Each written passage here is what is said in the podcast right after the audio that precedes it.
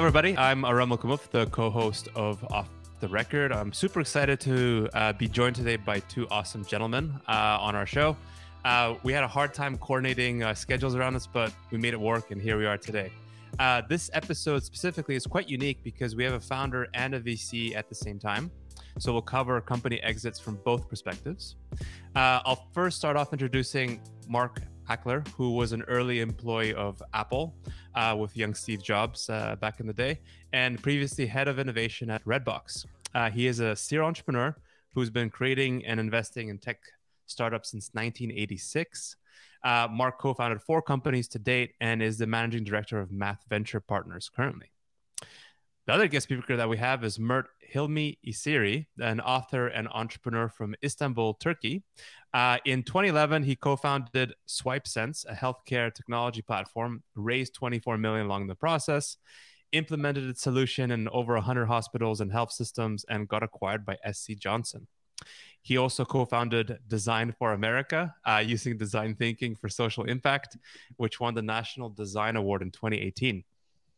So both Mark and Mert are here to help as many founders as they can, and they even co-wrote a book called "Exit Right: How to Sell Your Startup, Maximize Your Return, and Build Your Legacy," which you can find on Amazon, and we will link it in the show notes once you have listened to this episode. So, Mark, Mert, amazing to have you on our show. Thank you for joining us. Great to be here. Oh, Ron, we were. I was so excited to have this conversation. Really looking forward to it. Awesome. So the first question I have is like, what was your experience like writing a book, uh, Exit Together? Exit Right. Together. It together. sucked. It was horrible. Mark, Mark, go ahead. I'll let you. I'll let you go first. well, there's some truth to that. I mean, the, so uh, it's multiple joys and a little bit of torture. So the, the the joy for me was I got to spend a couple years on a project, not only with Mert uh, our editor was our my oldest daughter Emily, and so I got to spend two years really thinking deeply and researching and working a, in a focused way on a particular topic with two people I love, and so that was a joy. It was a joy to do the primary research. We interviewed dozens of CEOs and we got great stories. And we interviewed uh, M&A attorneys and bankers, and we talked to the heads of corp dev at most of the big tech companies, the Apples and Facebooks and Microsofts of the world, and Amazon, and and we asked some great questions. And so the the learning was really fun. The writing, well, you know, it, it was actually really for me at least. It was really helpful to have a partner in the writing just for the discipline of holding ourselves accountable just to get it done. Because uh, I don't know about Mert, I don't know about you, but I I am not a writer, um, although I think the writing came out well. But uh, that part wasn't easy. I gotta say, like right up front, when we started this project, I mean, Mark has decades of experience. So I was like, this is going to be great. I, you know, I have a couple of lessons learned myself. I just went through an exit that had lots of nooks and crannies in it that I, you know, figured like there were lots of moments of wisdom. And I was like, let's capture that. That's going to be so helpful for other founders, other large companies that are acquiring companies. So I was really excited about sort of like a documenting exercise. I, I got to say, I was humbled. You know, we met so many wonderful people who've spent, you know, their entire lives thinking about how to get this thing right. So for us to sort of like, you know, take off our, hey, we got this hat off and sort of like, holy crap, there's a lot of, there's a lot more in here than we realized um, was a, a profoundly humbling moment for me and sort of capturing those sort of like wonderful insights for those those nuggets of like man it's the the story that people tell you know you know hush hush to the you know ear to ear. Like th- this isn't stuff that you're going to read on a, on a blog post somewhere. It was just profoundly enriching. But you know at the same time i echo mark. Like i'm a non-native english speaker. I was born and raised in istanbul. I'm a boy from turkey you know like i didn't know how to speak english well enough to write you know? So just torturously going through writing something trying to get something shorter trying to find these acronyms was very very difficult. But you know we were at home. We got the, we had the pandemic so we had some time on our hands. So you know it, it came out good Awesome. And and I would tell you too that the joy, like now that we're on the other side of it, we wrote it to get we wrote this book to give back, to help entrepreneurs. And every day, Mert and I, we both get phone calls from CEOs, from entrepreneurs who've read the book and said, "Oh my God, this really made a difference. I learned something that was material to help." Like that's that's why we wrote the book. Awesome, awesome. Uh, so I'm gonna say a, a quote from your book, and then I'll ask a question. So the quote is: "Without decades of experience in mergers and acquisition, founders don't have the tools they need to get the best results for themselves, their teams, or the new parent company." And I, you know, just just to understand, that you're talking about the exit, right? When when you when you mention that quote. So, what what would you what would you say is broken in the process? Well, look, first of all, it's not a level playing field. For let, let's just come out and like acknowledge that. As a founder, if you are great, I'm saying like you, you know you're one of the you know count in the number of hands kind of like level of caliber. How many companies have you sold in your in your career? 10 like that that would be like if there were olympics of m&a you, you're getting gold in, in that with that kind of a number people buy 10 companies per quarter per, per year you know like the, the people that you're doing this with have been doing the song and dance for a lot longer than you have. So as a founder, first of all, you're already set back. You know, you, you just the, the people are, that you're playing this game with have a lot more experience than you do. And that's not just from a negotiation standpoint. It's also about knowing what you're getting into. You know, it's not like raising money. It's not like sort of like being in a growth sort of environment in, in your startup.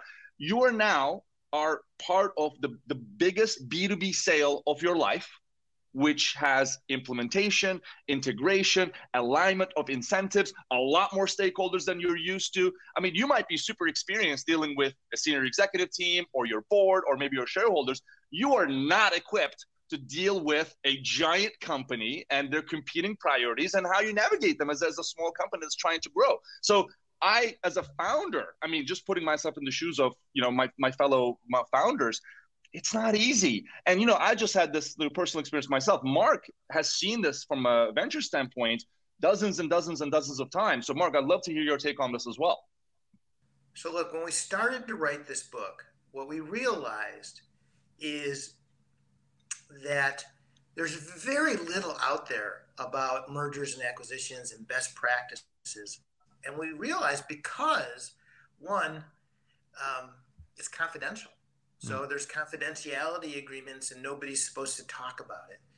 Or two, if it's a good outcome, uh, entrepreneurs don't want to brag or they don't want it out there. Or if it's a bad outcome, you know, maybe they're embarrassed and they don't want to talk about it. And so this all of this wisdom that we started to collect, we realized was that most entrepreneurs didn't have access to it, or if they did, it was just kind of random.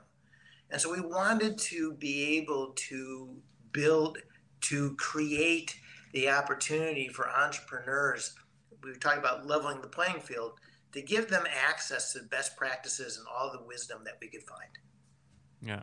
No, it's. Uh, I mean, it's great. I mean, I've always had conversations with people on, on even this show, off the record, where people are supposed to share, you know, information about their deals or like stuff like that. But like, still, people, you know, are still hesitant because it's like public people would think poorly or whatever of them. So I really appreciate that um, rationale for why you wrote the book. And now, so this, my next question I think is going to be for the both of you, but maybe I'll start with Mert first. Is it's my understanding that uh, Mert came to Math Ventures, uh, you know, multiple times. From what I know, it's three times uh, to get investment, and uh, it, it, never happened. Um, uh, and so maybe you could kind of tell me a little bit about that, Mert, in terms of like why once, why twice, why third times, and why why it never happened. You know, first of all, I think that says more about uh, math than it says about me in a very, very positive way. And you know, both Mark, Troy, and Dana, the the team we have at Math and Math, you know, they're stewards of the ecosystem. You know, I, I should say I pitched them three times, and the answer wasn't no the answer was not now. And every time math, you know, turns down an investment opportunity, which by the way, we do more often than not. And I'm using we for a reason, which we'll get to in a, in a, in a, in a bit. But it's always with the spirit of here is why we couldn't get there. We love whatever you're building, and we're champions. We're in your corner, regardless whether you're selling chewing gum or building the next search engine that's going to compete with Google. Either way, we want to see you win. So every no is stapled with specific reasons why we said no and what would change our mind. So every time I would pitch, and I, boy, I so desperately wanted Math to be on my cap table. I have so much regard for for Troy, Mark, Dana. Like I, I wanted to be in the arena with with, with this team. And the answer was, and not now. Now, what what did happen was I would take in the feedback, and I would, you know, faithfully execute on. Okay, I, that that is my roadmap for the next six months, for the next 12 months. I'm going to offline build a relationship that's outside of the fundraising cycle. This isn't just something I want to do during during funding. I actually want to learn from these people. So what ended up happening was math became my most value add investor that wasn't an investor. It's it's kind of this bizarre thing where I kind of got more value out of them without the investment because I could just be straight with them. I could just say, "Hey, I'm dealing with this problem. Like, how would you go about solving this?" And you know, the team has such a depth of knowledge, and particularly what we were trying to do at, at, at SwipeSense. I think what I got an outsized advantage of was there's always the song and dance. If you're the founder and you have your investors and your board, you kind of have to constantly tell a story. I hate that I did this. I wish I had more confidence and I wish I had, you know, more uh, sort of wisdom to just be real with my investors all the time, but I couldn't. This is just, again, I'm just being real here. Um, I was always like, oh, things are great, growth is imminent everything is amazing. You know, like I just felt like I was sort of like doing this song and dance. But because math wasn't an investor, I could just be on the phone and say, "Hey, shit's on fire. Uh, what do I what do I do? how, do, how do I get out of this?" They were that phone call for me that I could just be real with. Um, and you know, for what it's worth, it was just incredibly helpful. It was incredibly, incredibly enriching uh, to be on the receiving end of this as a founder because I believe I became a better founder because of this. So you know, I I pitched three times and I got rejected three times, but you know, I got rejected a whole, whole lot more than that uh, as, as, a founder as well. And I think everybody in the audience listening to this can empathize with that. Where if you're fundraising or if you're selling or if you're recruiting, yeah, Reddit said no to. I mean, this this job is mostly about how you handle rejection. It's not about everybody saying yes and, and life is amazing. You're gonna get said no a lot of times. So let, let me offer a different a different perspective.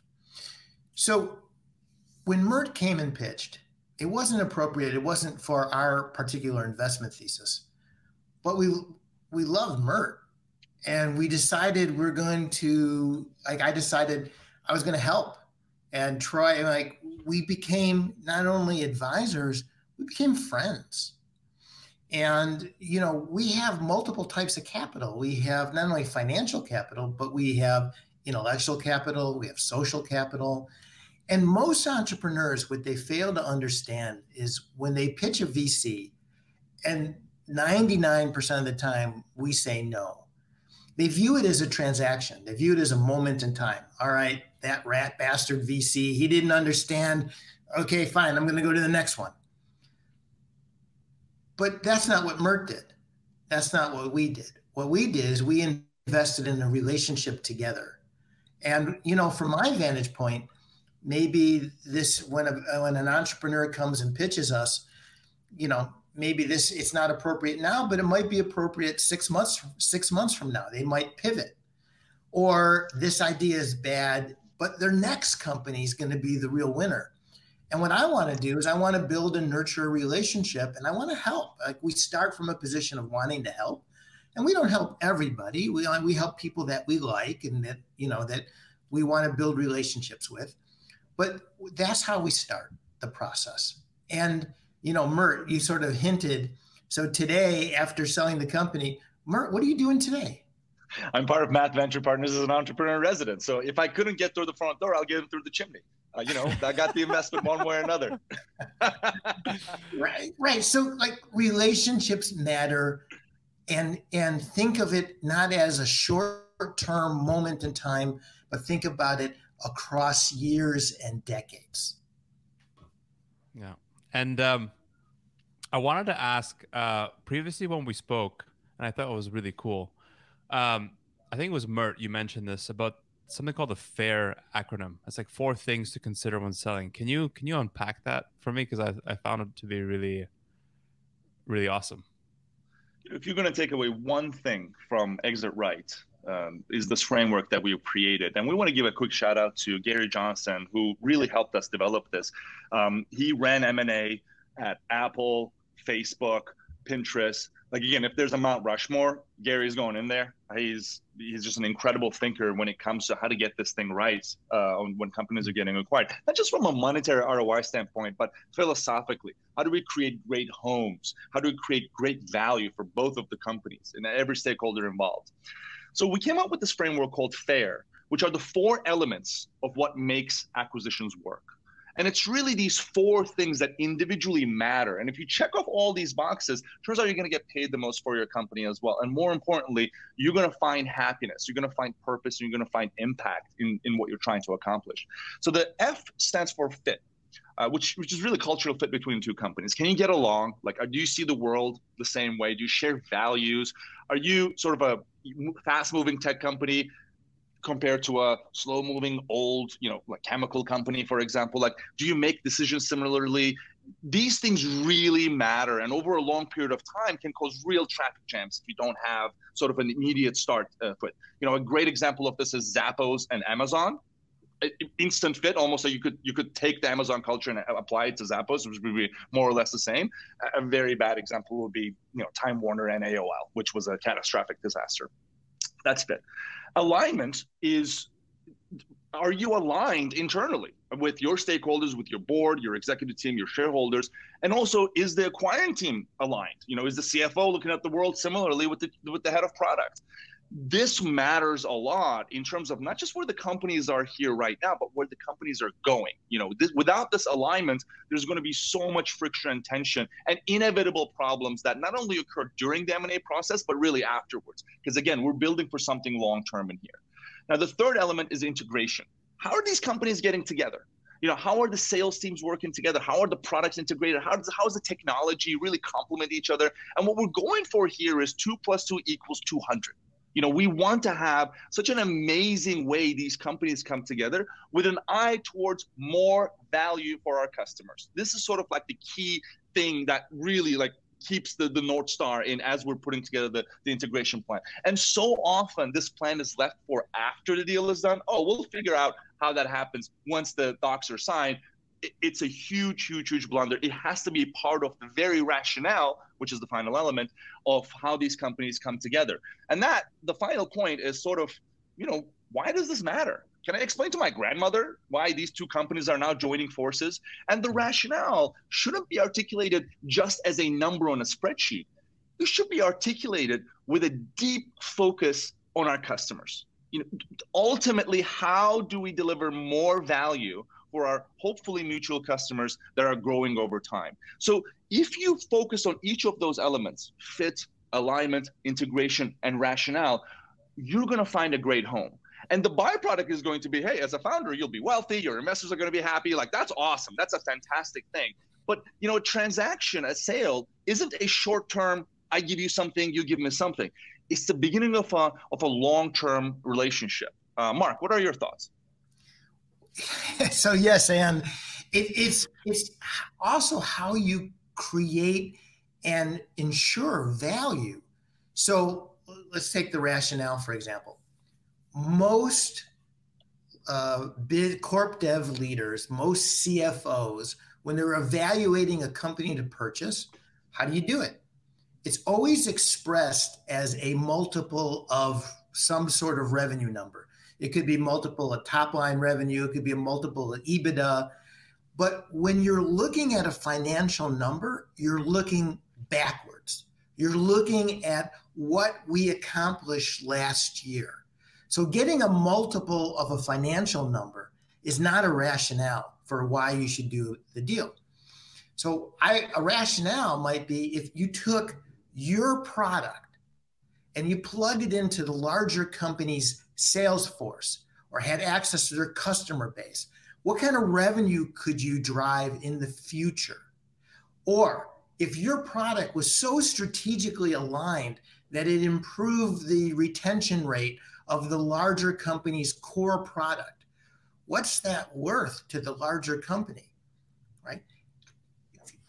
Building a rationale together about why Mert says one plus one equals 200. That's also how you drive value. And let me give you another example of integration. So, integration is the ugly stepchild of all uh, mergers and acquisitions. Mm-hmm. It's always done at the end, but it matters. So, let me give you an example why. Some transactions have earnouts for future performance. Those earnouts oftentimes uh, in order to earn, in order to be able to achieve aggressive future performance in the new company, you're going to have to have access to resources. You might have to have the right amount of people, staff, access to sales channels, marketing support, whatever it is. If you don't have post transaction, you don't have the resources necessary to execute, well, guess what happens? You're not going to make your earnouts. Yeah. And, and and if a larger percentage of your of the deal is structured in the future, and we can talk about that as well because there's lots of issues there. Um, so so this fit this this uh, the, the the fair which is fit alignment integration and rationale this fair framework is incredibly important and meaningful and has financial impact awesome um, I want to talk about like how to help companies exit, but before we do, I want to talk about uh, a Rambo moment story that was that happened in your career, Mert. I think it was May 2018, if I'm not mistaken. Can you tell us the story of what happened, and then how you got out of it?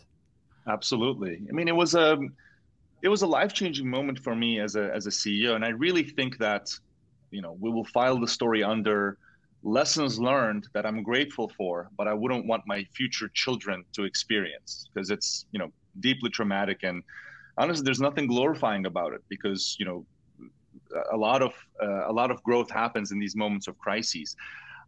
We had a real fork in the road. It was 2018 we had raised a ton of money. The company's sales were good not great. We had about a million in sales but it was growing very very slowly. And what's rough was we only had six months of capital in the bank.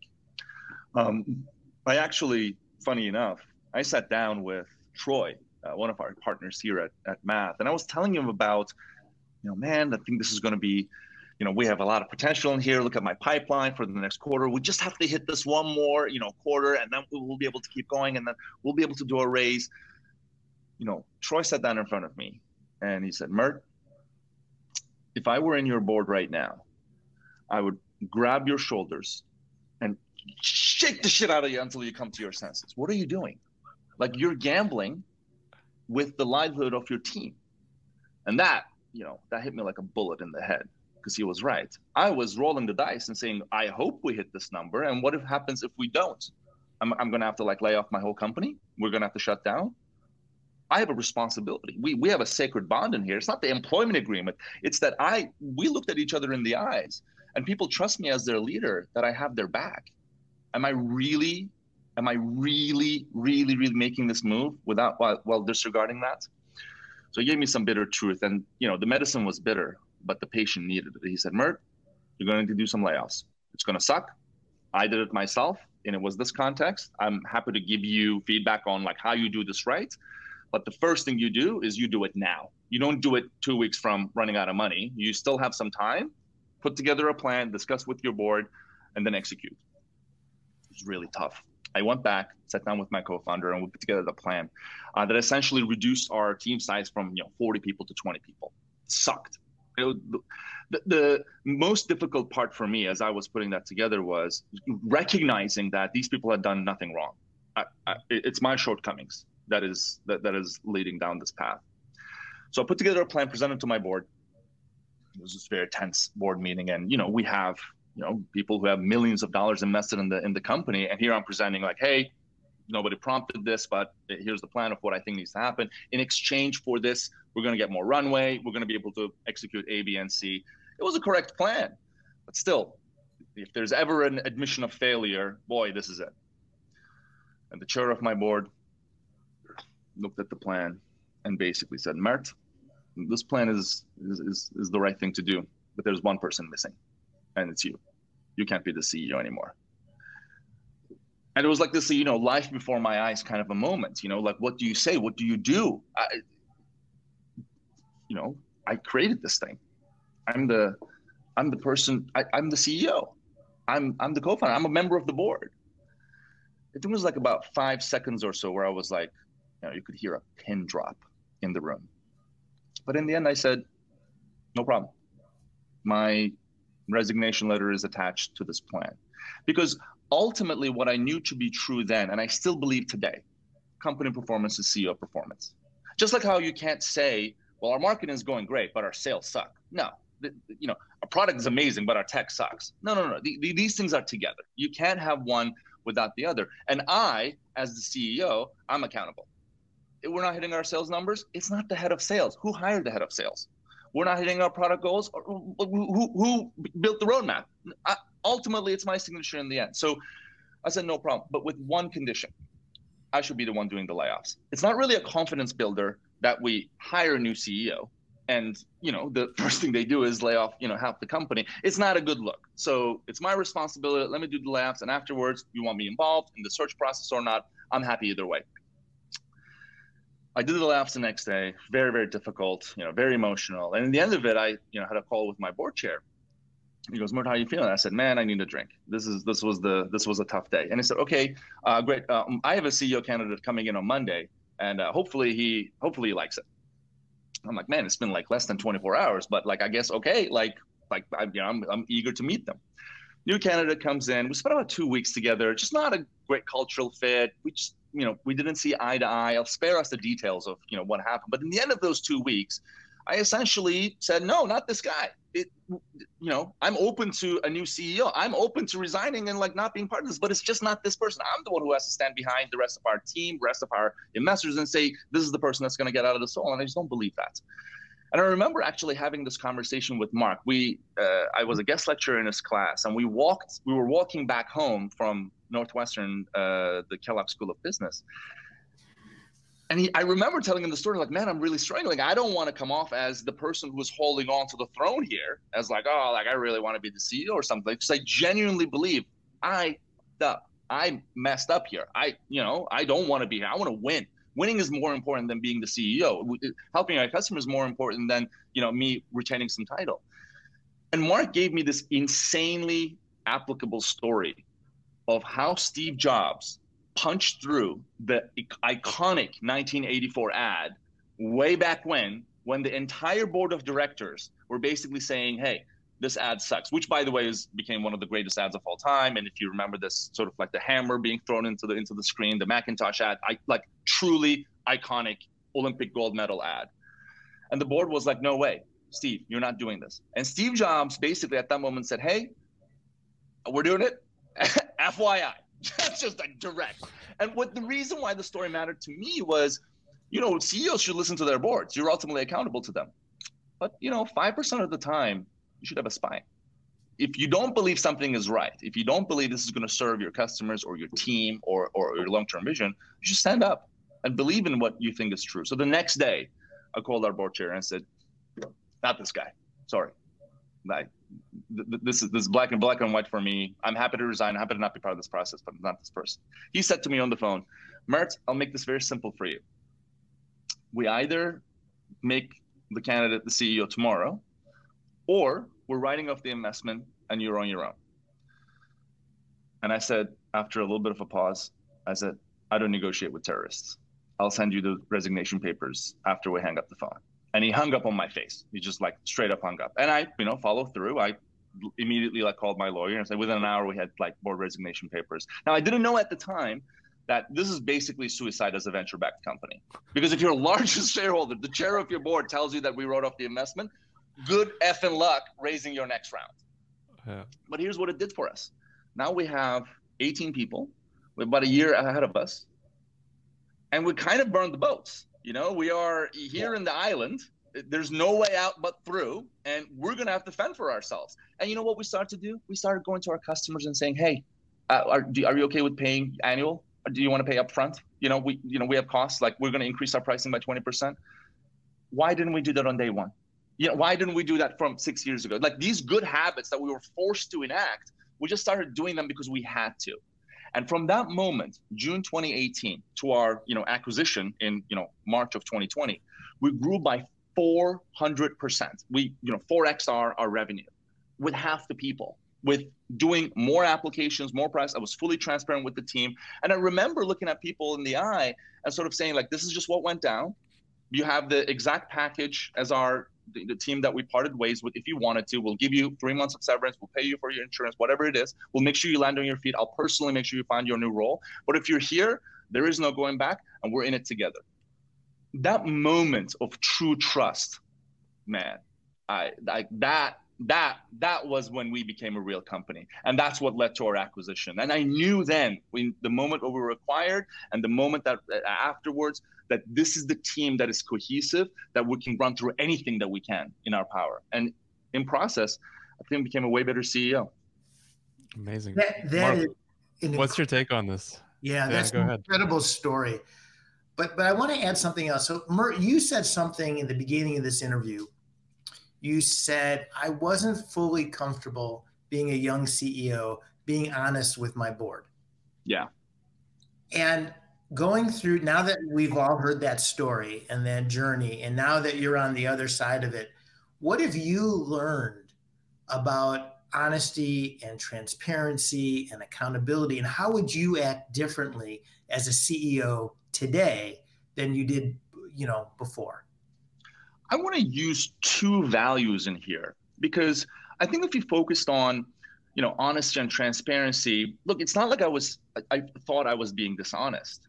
I was just sort of like painting a rosy picture. I was being too optimistic. Like it's not like I was hiding our financials. So it's not a matter of transparency. Like it, so when we focus on those things, I think the mind goes in different places and it's easy for a CEO to go, well, you know, I always share my financials. I have nothing to worry about, whatever. It's not about that the two values that I want to sort of like pinpoint in here. One right. is vulnerability. Yes. Uh, are you actually being real? Right. Not just with your board, but with you. Like when you go to bed at night and you're staring at the ceiling, which we all do. Like, are you being real about your all your own BS? Like, are you drinking the Kool Aid and feeling like, oh, this is great, or are you saying like, this is just like sewage water that I just fucking drank? Like, what the hell? Like, I, you know, I like, are you being real with your problems? Are you saying, yeah, you know, our head of sales is a B minus person, but you know, I'm sure they'll work it out. You know, like, are you saying that, or are you saying like, I'm not getting the results? I hired this person. Let's go. We, we, need a new person. Like, are you being totally vulnerable? Vulnerability is hard. You know, the the hardest thing that anyone has ever said in in their life is, I need help. You know, just being real with your own shortcomings and how you overcome them. So that the first one is vulnerability. The second value that I want to highlight is empathy Oh, yeah. Are you actually like understanding your situation from the vantage point of your board, from the story that they have to tell to their partners, to their LPs? Like, are you actually, you know, sort of like playing this game not just from your vantage point, but from what everyone else is feeling around the table? So, uh, rather than focusing on, you know, honesty or transparency, which I, I'm going to keep, you know, what I was doing back then what I'm going to do differently now is I'm going to be a lot more vulnerable. And I sort of like ask for this unwritten agreement of vulnerability with the companies that I work with, that I mentor, that I invest in, but also an expectation of empathy where everybody comes to the table, not just me as a CEO, but me as the investor too. Like I want to be, you know, seeing the problem from your vantage point as well. But I just think this whole dynamic of building companies, startups, work would work a whole lot better if we all sort of like up the volume on the empathy box a little bit and try to see the story from from everyone else's perspectives. Those are the things that i'm going to be focused on doing differently in the companies that i invest in or in the companies that i start down the road in my career. And, and let me add a little bit to that. So like yes the the vulnerability is so key. Let me start off. Before vulnerability most entrepreneurs think, especially first time entrepreneurs think, that a board meeting is reporting, just giving information. I'm going to give financial information. I'm going to give sales numbers. I'm going to give the pipeline. It's reporting. That's not a great use of time. We can read. We can we can get those reports. We can read them ahead of time. The real value of a board meeting is when you have, you know, smart people around the table who are passionate about your business who can who have scar tissue. We've gone through we've lived through what you're going through. Having deeper more profound strategic conversations like what's keeping you up at night? How can we you know collectively together grow market share fix problems? That can't happen unless you're vulnerable and that you're willing to open up. And um, there's also as a vc i have we have a role in that too. So let me give you one really quick story and i know we're kind of running out of time here. Um, i was on a board one of our portfolio companies, and the CEO was uh, had this big, giant, multi-million dollar uh, accounts receivable coming in, and it was running late. And they didn't really talk about it with the board, and they were going to miss a payroll. So what they decided to do is they, they were able to squeeze it out, squeeze the payroll out, but they didn't pay the payroll tax. And the big AR came in, everything was fine. The next board meeting, the CEO says, Oh, yeah, by the way, we got into a little bit of a tight squeeze, and my solution was I didn't pay the payroll tax. My eyes popped open. I used I was the lead investor for and chairman of the board of a payroll company called SurePayroll. That's where I met my partner Troy, who was the CEO. I happen to know a little bit about payroll, and I know that the government kind of frowns when you don't pay your payroll tax. And I, I did not handle myself well. I went ballistic. Uh, this was a good learning moment for me on several levels. Um, sure enough, six months go by. The uh, the CEO gets a little love letter from the IRS. The penalty was hundred and twenty five thousand dollars for just missing one payroll, one uh, payroll tax. Um, the learning moment for me was several. The the first was why did why was there an environment where the CEO didn't feel comfortable telling the board that they were going through an issue? And it wasn't just me. The the CEO didn't tell the entire board, but I like that was a real wake up call for me to have better relationships with my CEOs and to address vulnerability right up front. And the other piece of it too is my reaction. I realized on the back end of that reaction um, that wasn't being particularly supportive of the CEO and it wasn't helpful. Uh, and so, you know, going back to Mert and this journey of empathy, empathy cuts both ways. And as a VC, I'm also always learning and growing. And part of the joy of this book that we wrote was the intellectual journey. We learned so much about the art of how do you maximize your return, the art of M&A. It was really, uh, it was really a, a, a gift. And oh, to amazing. put a bow on what Mark shared, you know, one of the value add that a board can have in a venture startup conversation is is having an annual exit talk oh, is oh, yeah. to sort of again take the the stigma out of this you know entrepreneurs don't want to talk about their exits because vcs think that they're going to like not they're not motivated they just are looking for a payout no let's have empathy and vulnerability pre-schedule an annual conversation about hey we're going to have a strategic discussion about how we add most value for our future customers by partnering with a larger company i'm using the word partnership deliberately in here this isn't just a sales agreement an ultimate M&A is a partnership. It's a B2B partnership. Our, our, our, companies are going to join forces together. So to Mark's point about being vulnerable, being empathetic, what an incredible opportunity to have a strategic discussion versus sort of like a, hey, I'm reporting on my next quarter sales numbers. Much more valuable to say, hey, how do we strategically add more value for our customers? Let's get our heads together. Maybe we can start building up some relationships years ahead of an eventual exit. You know, this isn't to say we're selling the company six months from now. So the the values that we're talking about here are deeply applicable to an M&A setting. But it turns out that if you get this right in M&A, you're going to do a lot well in other parts of your business too. Yeah, and the other thing we could go for another hour here, but, but, but another thing too is you know we wrote this book about exits, but it turns out that the decisions you make at the beginning of your journey have an outsized impact at the end of your journey. So who you give equity to really matters. Uh, how you deal with co-founders who are no longer part of the business.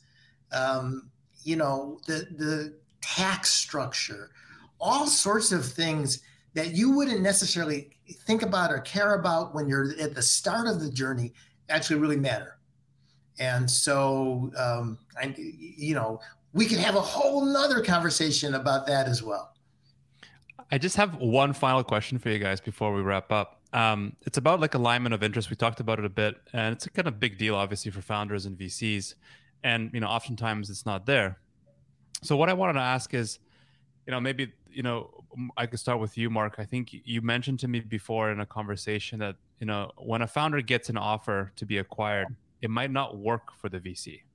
And like, I want to ask that, and then what are other things that could quote unquote bury a successful exit? Well, different classes of shareholders have different motivations.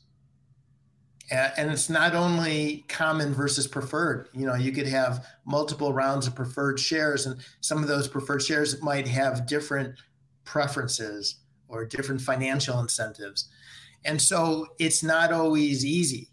Um, in fact, most of the time it isn't, uh, unless it's just a giant home run and everybody's happy. So I'll give you an example at a venture capital fund, you know, typically we might have 15 slots in a fund and one of 15 is precious to us. There's an opportunity cost because we're investing in you and not somebody else. And the nature of the business is we wouldn't invest if we didn't think it had the opportunity or potential to return back the fund. So in the last couple years it's changing now but in the last couple years valuations have not been tethered to the underlying economic reality, they've been pretty robust relative to historic norms. And uh, we saw a couple times in our portfolio uh, early stage companies with under a million in revenue getting offers for 15, 20, 25 million, which would be life altering to the entrepreneur, it, you know, especially if it's a first time entrepreneur, and phenomenal for them. And for us, it was like a one to two X return. And while we don't mind getting our money back, uh, we wouldn't have made the investment had we known that it was only because remember, we only have 15 slots that took up one slot. We wouldn't have made the investment if we thought it was only going to be a 1x return or a 2x return. And, and so that's an example of where we weren't aligned um, but I told I tell the entrepreneurs, look, at the end of the day, if I was your dad, I'd say if somebody's offering you 20x and you can and it's life altering for you and you can get the cash out now without all the risk of future risk and future execution, do it. But, you know, it's not great for us. Hey, I apologize. I have actually I've got the next one I got to run to. Um, okay so to sorry, answer ahead, your Mark. second half of your question, uh, Aram, uh, your second half question was like, how do these deals tank? Like, what happens? And yeah. the simple answer that I can give you around this is the trust battery has depleted. And look, it really hurts if you're already starting this relationship at one percent, and you're like, "Please give me, you know, give me, give me the, give me the iPhone charger going into this." But inevitably, every deal will run into challenges. There is going to be challenges because your shareholders want different things. There's going to be challenges because your co-founder doesn't want to move, and the acquiring company wants you to move. There's going to be challenges because the acquiring company has this ironclad risk policy around you know what you have you have your ip all uh, you know nicely in a box somewhere and you don't have that there's all sorts of problems. These things are complicated, nuanced. There's a lot of lawyers involved, and like it's you know typically when the number of the n of lawyers go up, the problems don't go down. They they go up because people realize, oh, what about this? You know, like the the, um, the, the whole thing gets more complicated. How do you overcome these challenges? Is if you trust each other, and if you have built those relationships, this ecosystem of buyers ahead of time where you're a known entity, you've maybe done a couple of deals together, you have shared customers, there's success stories, there's a rationale that's built on both companies' capabilities. There's a lot of trust on the table. You can overcome these challenges. You can say that, hey, I know this might not be exactly what we want it to be, but I know where it's going because we trust you. So what I tend to focus on is rather than being sort of tactically focused on, you know, boy, you got to make sure your data room is intact. It should be intact. Like that's great. But there's really nothing that replaces a trusted relationship that's built over a long period of time, not just with your VCs, but with your acquirers. You know, Paul Graham wrote the seminal essay, and shout out to Paul Graham. He's like a, one of the most brilliant people in, in startup uh, ever. You know, he's just he's just a great great uh, thinker. Um, one of the co-founders of YC. You know, he wrote this post that I think really hurt the ecosystem as a whole. That said, never talk to M&A you know, your startups should just be focused on building and, and growing, and like M and A is just for for losers. Don't talk, don't talk to M and A people. Now, those aren't his exact words, but the spirit in which what he wrote was, you know, talking to M&A is a distraction. And to a certain extent, he's right. Obviously, you shouldn't be spending all your time thinking about M&A. But to have zero focus and just say, I am just going to build a home run, it really does a disservice to most founders, which is, look, we're not everybody's building the next Facebook. And it's also a fantastic outcome if you have a $50 million, $100 million outcome. If you build these relationships over time, it really pays back in dividends. And it's also, you know, not that counterintuitive because we say this all the time as investors build a relationship with the VCs in your community and what have you. Like these things happen over a long period of time. And we expect we're totally fine with founders spending, you know, three months, six months, once every 18 months to, you know, fundraise for their company. And yet we frown upon them spending a week on building these relationships per year we think it can go otherwise. So the key thing here is to build up trust before these problems arise. So ultimately, when they do, you have currency to spend to get over those challenges. No, it's a it's a great parting message uh, that you just shared. Thank you so much, uh, Mert. it was awesome to have you here with me today. I love your enthusiasm, your energy. It's just like radiating. and I, I loved having Mark on as well. So thank you so much for your time today. Um, super enlightening for me, and I'm sure to all the listeners. And uh, yeah, everybody tuning in, thank you, thank you for giving us your time.